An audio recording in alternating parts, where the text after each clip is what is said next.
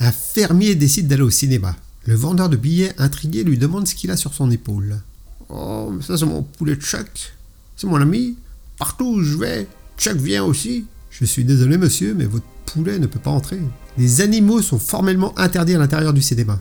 Le fermier, malin comme un singe, décide d'aller se cacher dans la ruelle derrière et cache le poulet dans son pantalon.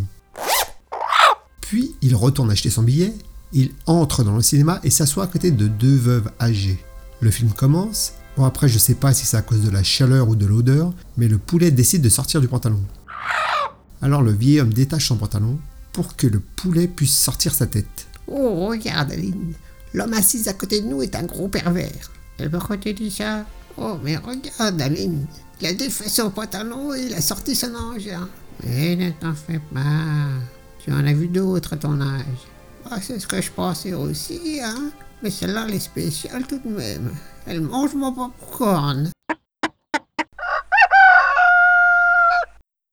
Merci d'avoir passé du temps ma compagnie. N'hésitez pas à liker, laisser un petit commentaire ou vous abonner. Et à bientôt pour de nouvelles aventures.